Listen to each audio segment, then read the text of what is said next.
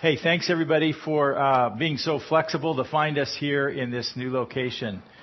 Um, we're only going to be here one week. This is not like the ideal place for us to be.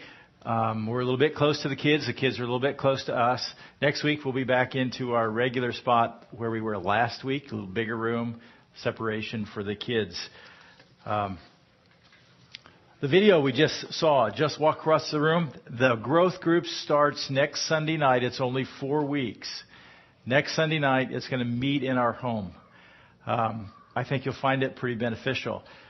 I'd like for 10 people to sign up. We're, we're short of that, so um, please consider signing up uh, for Just Walk Across the Room, this growth group, about learning to share your faith. Okay, starts next Sunday you ought to sign up. We're going to be in 1 Peter, and we have some Bibles. And if you uh, need a Bible, just slip up your hand. We'll be glad to hand them out. Our our welcome team has uh, plenty. So grab a Bible. We're going to be on page 841, 1 Peter chapter 4. There is a fictitious manual supposedly developed for the Peace Corps for survival. Remember, I said fictitious. And um, it was uh, the, this particular article is what to do if you're attacked by an anaconda. Okay? And here's what it says there are 10 steps if you are attacked by an anaconda. Number one, if you are attacked by an anaconda, do not run. The snake is faster than you are. Number two, lie on the ground. Number three, put your arms tight at your sides and your legs tight against one another.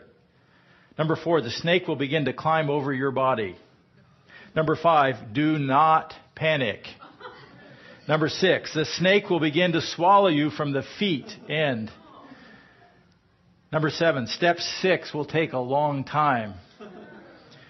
Number eight, after a while, slowly, and with as little movement as possible, reach down, take your knife out, and very gently slide it into the snake's mouth.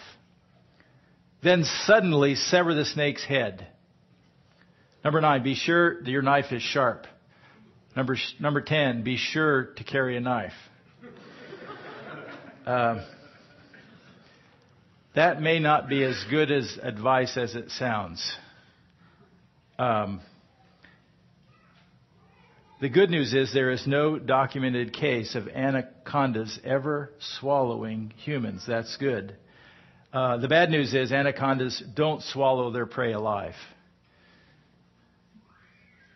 They squeeze them until their heart stops. Now, this information may not be helpful uh, in your future, but being prepared for your future uh, is very important. It's a good thing when the apostle Peter wrote the book of 1 Peter in the first century, it was kind of a first century survival manual. The church was beginning to face persecution for its faith. Peter writes around 62, 63 AD.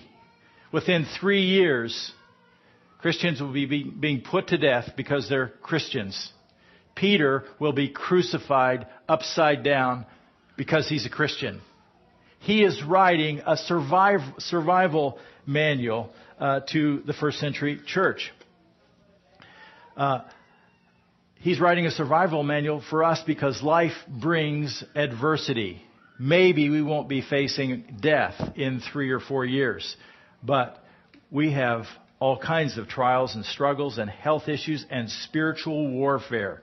And so today we're going to be looking at 1 Peter chapter 4 verses uh, 1 through 11. So I want you to take out your text as we look together at 1 Peter chapter 4. First of all, an attitude adjustment is required. When life brings adversity, make an attitude adjustment because an attitude adjustment is required. Verses 1 through 6. Uh, look at verse 1. Therefore, since Christ suffered in his body, arm yourselves also with the same attitude because he who has suffered in his body is done with sin. So we're to pursue the same attitude modeled by Jesus.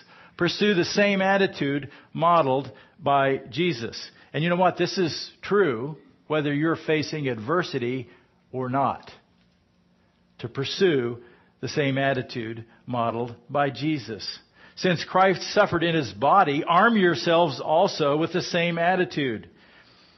Uh, Peter is, is uh, he's been talking about this in chapter 3, and he picks this up from verse 18. You may recall this from last week. Uh, 1 Peter 3, chapter, uh, chapter 3, verse 18. For Christ died for sins once for all. The righteous, he's the righteous for the unrighteous.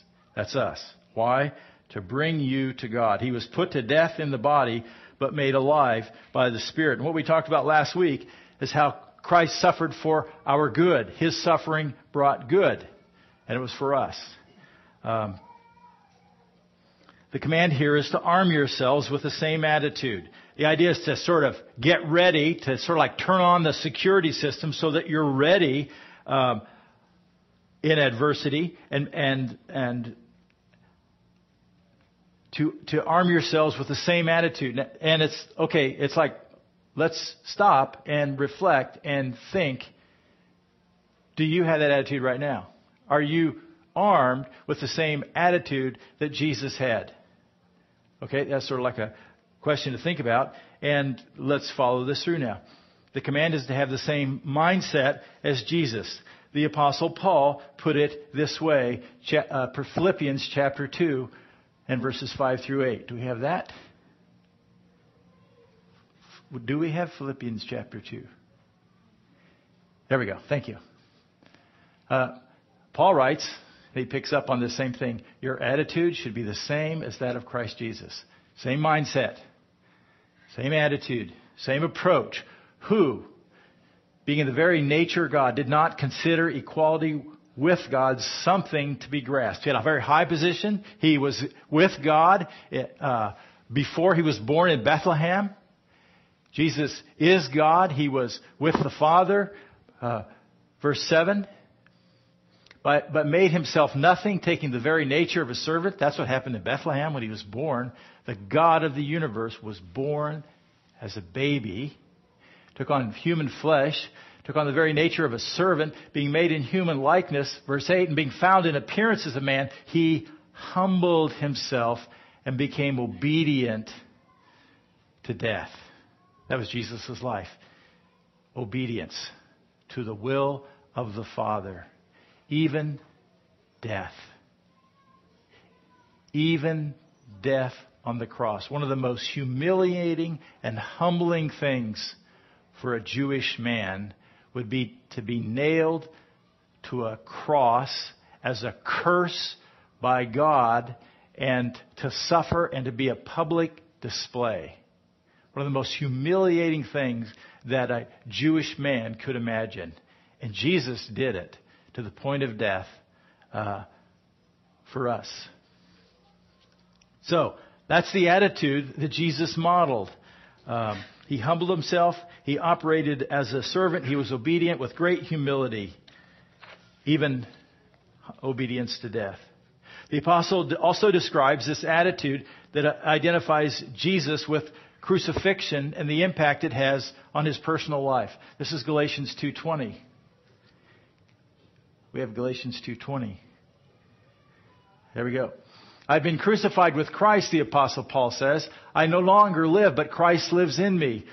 The apostle Paul is talking about a spiritual truth that because Jesus died and because he placed his faith in Christ, there has been a spiritual transaction uh, take place and Paul now has the possibility to overcome sin because of the death, death of Christ. And he, and, he, and he calls this, it's like a co-crucifixion. He says, I've been crucified with Christ.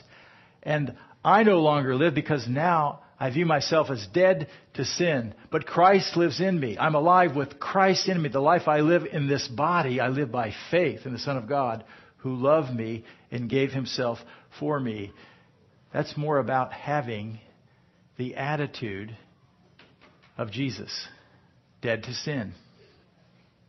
2 Corinthians 5:14 and 15 say, say this, for Christ's love compels us, the apostle Paul writes, because we are convinced that one died for all and therefore all died, and he died for all that those who live, those who place their faith in Christ, those who become followers of Jesus should no longer live for themselves, but for Him. That's his point. It's about having that attitude of pursuing the same attitude that Jesus had. Um, so pursue the same attitude, the model by Jesus. And verse 2, know the goal. Know the goal. look what Peter writes. First, we're back in First uh, Peter chapter 4 verse 2. As a result, he does not live the rest of his earthly life for human desires, but rather for the will of God. It's exactly what we've seen in Jesus. Jesus came to do the will of the Father. So, uh, just a practical question. What's, what's the goal of your life? What is it that you want out of life? What goals do you have? Is your goal to be happy? Are your goals based on your desires and your wants and your perceived needs? Human desires are normal. Uh, you and I have been created with human desires, and basically they can be good, but they become evil when our desires lead us to sin. Um, the attitude adjustment that Peter's talking about is to stop living for yourself and to start living to do the will of God. That's what um, Peter writes. He says, Do not live the rest of your earthly life for evil human desires, but rather for the will of God. John 6:38. Here's what Jesus said. I have come down from heaven not to do my will, but to do the will of him who sent me. This was Jesus' motivation. This was how he lived. He came to do the will of the Father. And this was his compelling reason to offer you forgiveness, to offer you a spiritual birth, to offer you eternal life, to be, for him to be obedient to the point of death so that we could experience these things verses 3 and 4. Make lifestyle choices wisely. Make lifestyle choices wisely. Look at verse 3. And here's what Paul writes For you have spent enough time in the past doing what pagans choose to do. Then he gives a list for us living in debauchery, lust, drunkenness, orgies, carousing, and detestable idolatry. Peter's audience in the first century um, included a lot of adults who came to faith as adults. They had a broad background. They had broad experience with sin, perhaps like some of us. And uh, that was pretty much the norm in the first century. A lot of adults came out of a background. And he uses the word pagan, and he means those who don't know Jesus, those who come from a lifestyle where God is not honored. And he, he, he uses words like debauchery. It's like living way outside of the lines, no boundaries, over the top. Lust. He's talking about sexual lust, drunkenness, uh, orgies, carousing, detestable idolatry. There was Idolatry would have been about pagan religion where other things were worshiped and where people bowed down and, and, and sometimes seriously and intensely worshiped other things, sometimes sort of as um, a joke. You know, there was there was um, worship in pagan cities where um, there were uh, religious prostitutes and there there were sexual acts in temples, and they called it uh, worship. And that's uh, a reference here that Peter is referring to detestable idolatry. And then Peter says, they think it strange that you do not plunge with them into the flood of dissipation and they heap abuse on you. And Peter is saying, you know, in the, in the first century, your friends and your coworkers have noticed that you've made a change, that you no longer uh, have the party lifestyle and, and you're no, no longer doing the things that you used to do and that begins to bother them. And, um, he says that they, they heap abuse on you. You know, they're critical. They laugh at the Christians for their new lifestyle and their desire to follow Christ and their desire to turn away from their old lifestyle that included sexual immorality and drunkenness and false worship. In verses 5 and 6, uh, know that you will be accountable for all people. Know that there will be accountability for all people. Verses 5 and 6. Let's see what Peter has to say. He says, For this is the reason the gospel was preached even to those who are now dead, so that they might be judged according to men in regard to the body, but live according. I left out verse 5. Let me go back to verse 5. But they will have to give an account to him who is ready to judge the living and the dead. He's saying those who are making fun of you as followers of Christ will also give an account for how they live.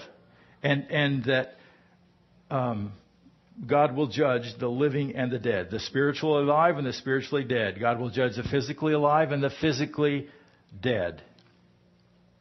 And then he says, For this reason the gospel was preached, even to those who are now dead, so that they might be judged according to men regard to the body, but live according to God in regard to the Spirit. In verse 6, that group is about people probably who have already died, who are followers of Christ, and they will face Christ as well.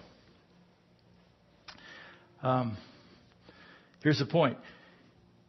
As Peter talks to his audience about changes in lifestyles and about standing out as a follower of Christ, and it's about people taking notice of the way you live because you're a follower of Christ.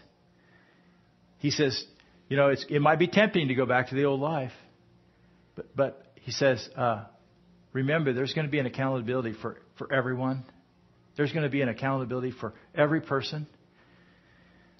Hebrews 9:27 says this, just as man is destined to die once, after that to face the judgment. That is true for every human being.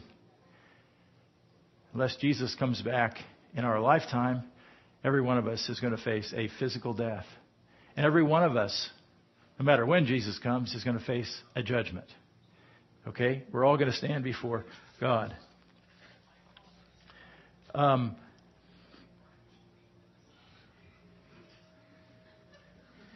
what's the competition here?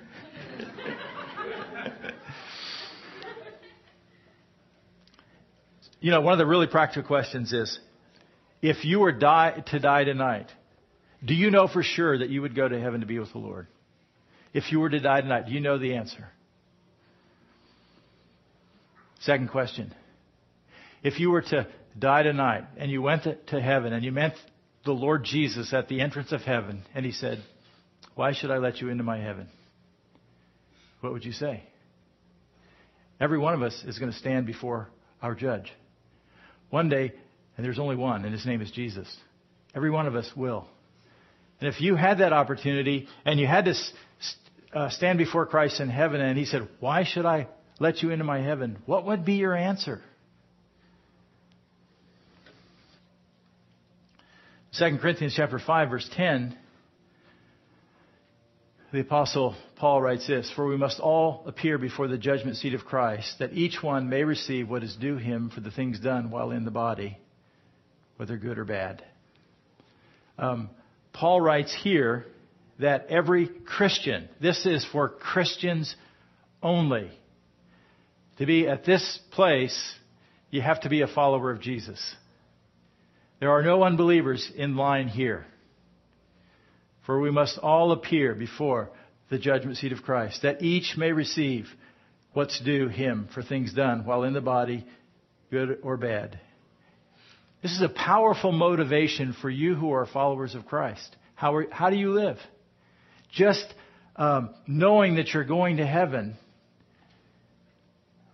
You know, like, it's not about having eternal fire insurance.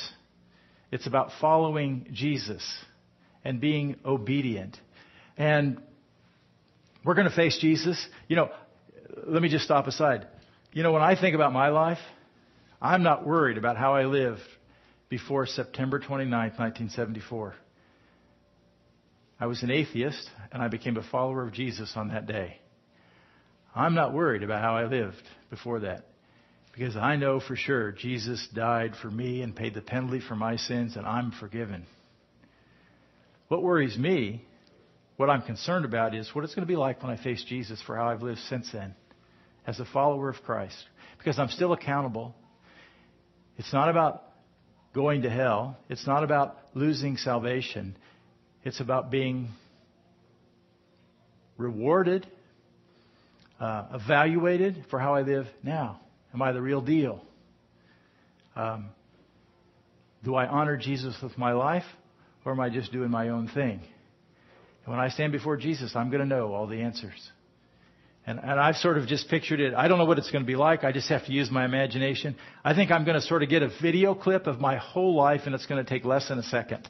But I am going to see what he sees, and I'm going to know what he wants me to know about my life, about how I pleased him, and how I was a disappointment. All I'm saying is this is a motivation for you and I how we live today. Okay? Matthew 25, verses 31 through 34, and also verse 41. Jesus told a parable about the future judgment. And this was a judgment about the sheep and the goats. Here's what Jesus said. When the Son of Man comes in his glory, he's talking about the second coming of Christ, when he's going to come to judge and all the angels with him. He will sit on his throne in heavenly glory. So Jesus is going to be positioned to judge. Next verse. All the nations will be gathered before him, and he will separate the people from another as a shepherd. So this is the picture here. A shepherd separates the sheep from the goats. He will put the sheep on his right and the goats on his left. Verse 34.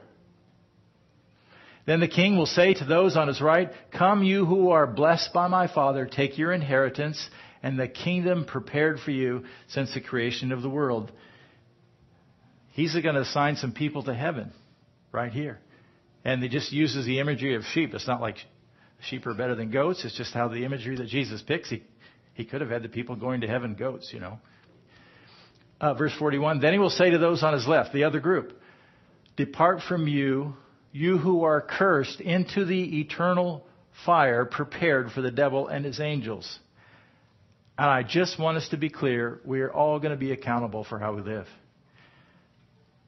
There are going to be some who go to heaven. If we go to heaven, we're all going to appear before the judgment seat of Christ. That's a good thing. There, Jesus does care about how we live as followers of Christ. And for some who choose not to do anything about Jesus, who don't place their faith in Christ and accept the gift that He offers uh, salvation, forgiveness of sins, and eternal life, there's going to be an eternal judgment and eternal separation from God.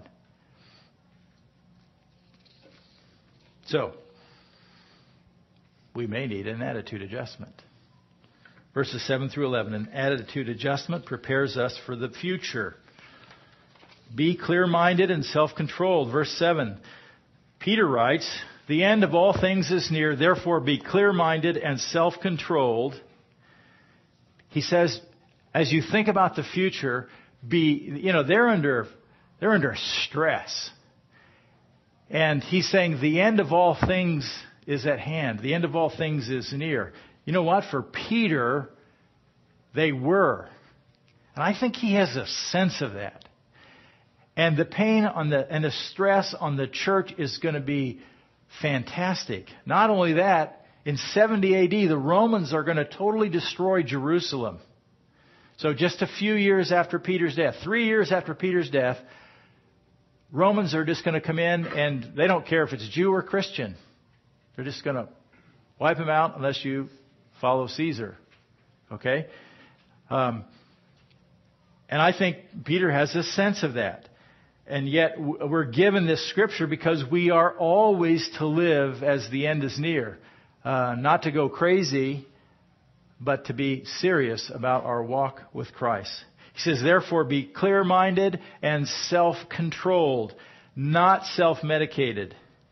Now he's not talking about, and I don't think this, there's an application here, uh, about medication prescribed by a doctor. What I'm saying, uh,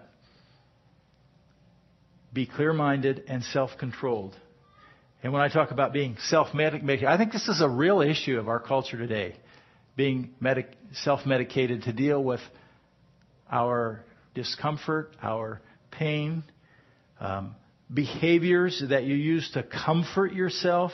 Sometimes it's eating too much, sometimes it's drinking too much, sometimes it's using pornography, sometimes it's taking too many pain meds to deal with what you struggle with. And Peter says, be clear minded and self controlled. Why? He says, so that you can pray. So that you can pray. So you can trust God. So that you can depend on God. So that you can bring the, the stress, the trials that you're dealing with before your Heavenly Father.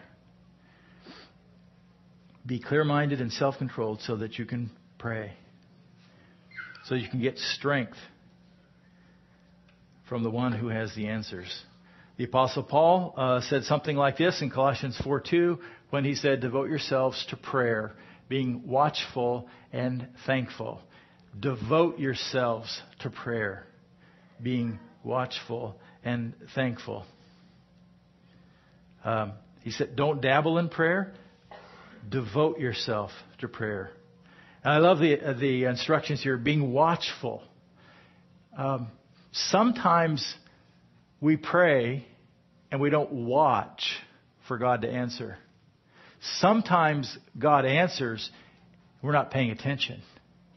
We should watch for our, the circumstances in our life to see what God is doing regarding our prayers. Because God does answer.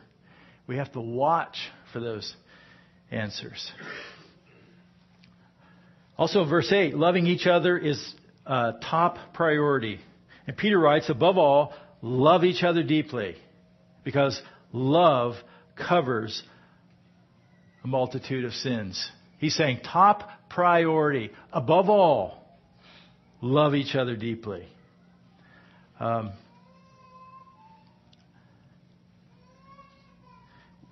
he says love covers a multitude of sins. Uh, Peter is not saying that love is an atonement for sin that there is salvation in just loving other people. No, he's not saying that because the only way anybody can be saved is by placing their faith in Jesus Christ. He's saying love puts up with other people's sin. Love cuts other people uh, slack when they offend you. Um, love doesn't keep track of the score. Okay, I was nice to you. It's your t- turn to be nice to me. Or you weren't nice to me last time. I'm, I'm not going to love you anymore. I'm not going to be kind to you. I'm not going to be tenderhearted. I'm not going to forgive you this time. No. Love covers a multitude of sin. Love is extremely powerful. Now, I'm not saying you should never speak the truth in love to somebody who offends you. I'm not saying that because you should speak the truth in love, but you, you don't play games with this. Love one another uh, deeply. This is exactly what Jesus taught in John 13, 34, and 35. He says, A new command I give you love one another as I have loved you. So Jesus spent three years walking with his disciples. You know, the God of the universe spent three years just walking alongside his disciples, teaching them, sharing meals with them, uh, explaining who the Father is, taking time with them, being patient with them, letting them do goofy things from time to time. Um, he says, As I have loved you, by this all men will know that you are my disciples if you love one another. And Jesus' point is that love is so powerful that uh, the world around you begin to see what Jesus is like by watching you. And that if you love one another, it attracts people to the person of Jesus. Not to you, but to the person of Jesus. And, you know, this is my prayer for the bridge that this is something we grow in because it's really hard to um, just love each other just by coming together on Sunday morning. And on, you know, on Sunday morning, we should never expect that we're going to have like deep community here on Sunday morning because we don't have the place for that. That's one of the reasons why growth groups are so important for us. That we have time away from here. By the way, how many people can you see the expressions on their face right now? And, and my point is, is because you're just looking at the back of somebody else's head. And that's, you're ne- never going to have community in that kind of a setting. There's a place for this. There's a place for teaching corporately. There's a place for worship corporately. But that's not going to develop deep loving relationships. It's, it requires face to face time. And um, we're going to get that in the next step. Verse 9 offer hospitality to one another. Peter says, offer hospitality to one another without complaining. In the first century, they had no Motel Sixes or Holiday Inns. So it wasn't like, you know, you pull out a few bucks and you go to a nice motel and everything, the towels are clean and it's a safe environment. And they traveled in the first century. It's kind of dangerous. Uh, if you went to a Holiday Inn in the first century, it might be kind of like a house of prostitution with an extra room. And so Christians needed to provide homes so that when Christians traveled through, there was a safe place for them to go. And that was kind of normal. Like when Peter would travel or Paul would travel, they needed a safe place. And uh, Peter is telling us to offer hospitality without grumbling. When we think about hospitality in our culture, hospitality is so important in the church. By the way, in the first century, they meant house to house. Just like I said, you look at, you look at everybody in the room, all you see is the back of somebody's head. Hospitality is about seeing people face to face. Hospitality can be a cup of coffee for two hours, sitting, sitting down and just getting to know each other. Hospitality could be inviting somebody into your home. Maybe you don't know them, and you just spend a little bit of time getting to know each other, learning about your stories. That's hospitality. Sometimes it might be opening your home for a night. And there's nothing in the Bible that says you have to have a big house to have hospitality. You know that? We, we, we often just think, well, I don't have what, I don't have a nice enough place, or I don't have a big enough place, or no, it's just being hospitable. And, and it doesn't have to cost a lot of money either. But this is something uh, that, that, it's important to us that um, we learn to be hospitable. And uh, we come to verses 10 and 11. It's the last section. Serve each other with your spiritual gifts to release God's grace, which is God's favor. Um, serve each other with your spiritual gifts. Look what Peter says in verse 10. Each one should use whatever gift he has received to serve others faithfully, administering God's grace in various forms. Peter is talking about spiritual gifts. What is a spiritual gift? A spiritual gift is a God given ability to serve and to build up the body of Christ. It's God given, it's supernatural, it comes from God. I believe it's given when you place your faith in Christ. On September 29, 1974, about 4:30 in the morning, I placed my faith in Christ and I received spiritual gifts. I didn't know what they were.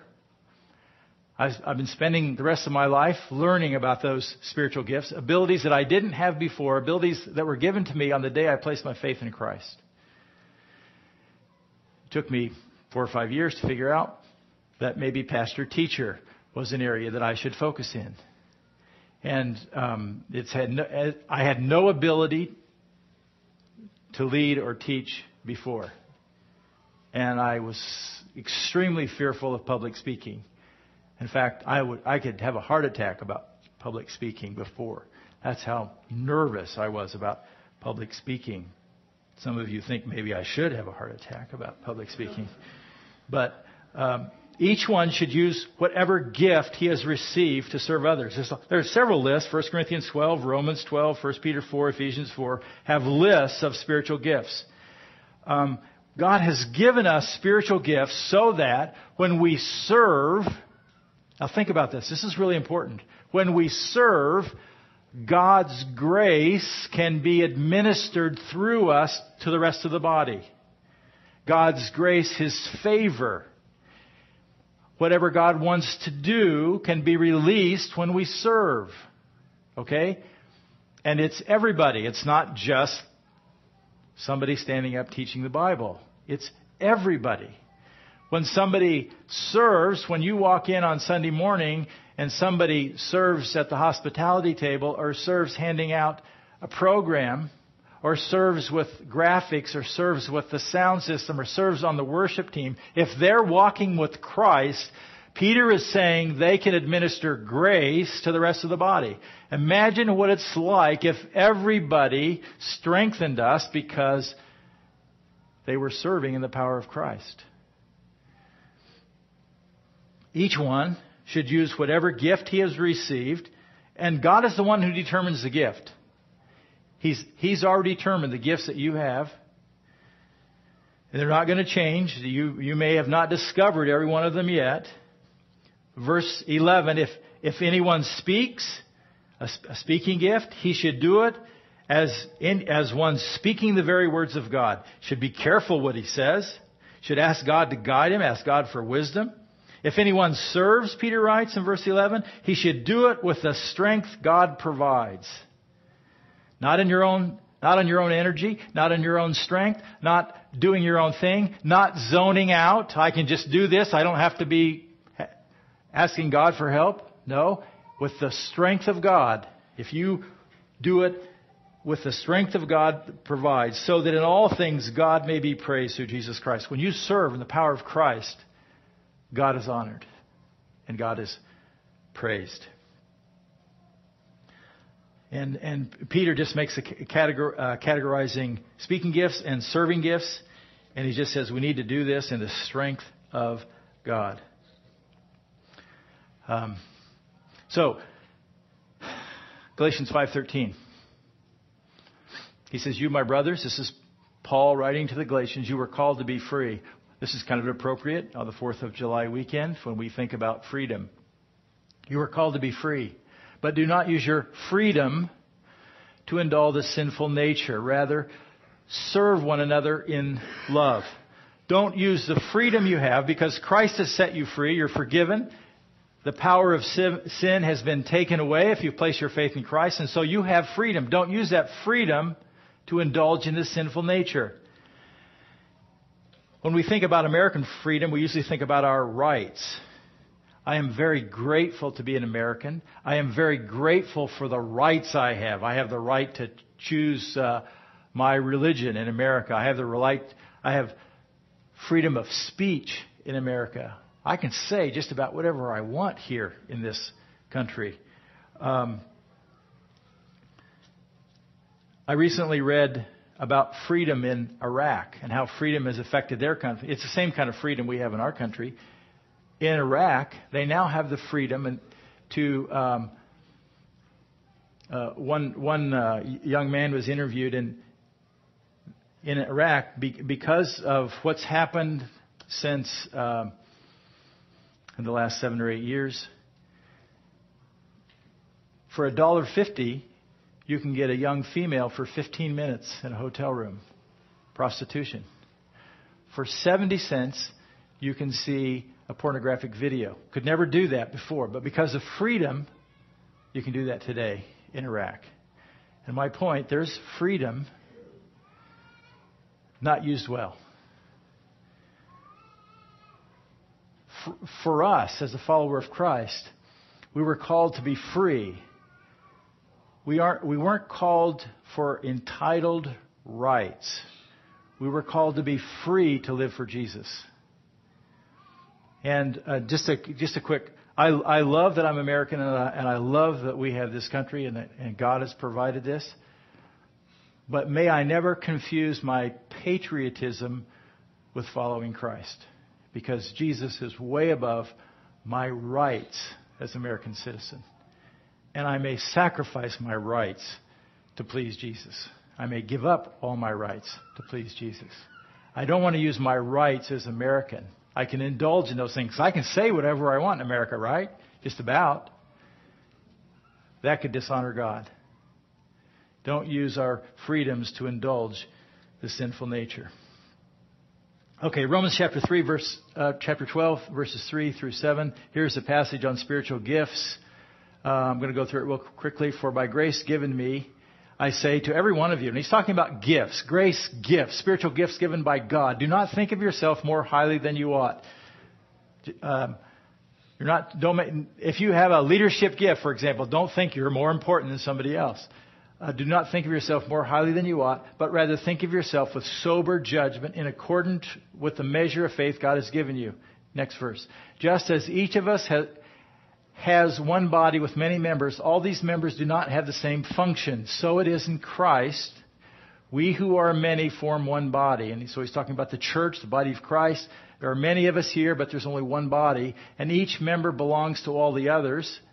We have different gifts, spiritual gifts, God given abilities for the purpose of building up the church, not building up ourselves, but it's for the church, for the body of Christ. According to the grace given, if, a man's gift is prophesying, let him use it in proportion to his faith. If it's serving, let him serve. If it's teaching, let him teach.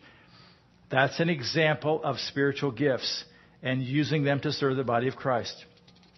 Last passage is Ephesians 4 7. Another passage talks about spiritual gifts, but to each one of us, grace has been given as Christ apportioned it. He's talking about spiritual gifts. It's a whole context of this passage right here. Spiritual gifts. Each one of us, you have a spiritual gift. As a follower of Christ, you have a spiritual gift. You may not know what they are. You may know, but you have one. And Christ is the one who apportioned it. He handed it out. And just jumping down to the end of the passage in verse 16, from Him, from Christ, the whole body, the church, we, the members, joined and held together by every supporting ligament, grows and builds itself up in love as each part does its work. That's what I wanted you to see. Each part does its work.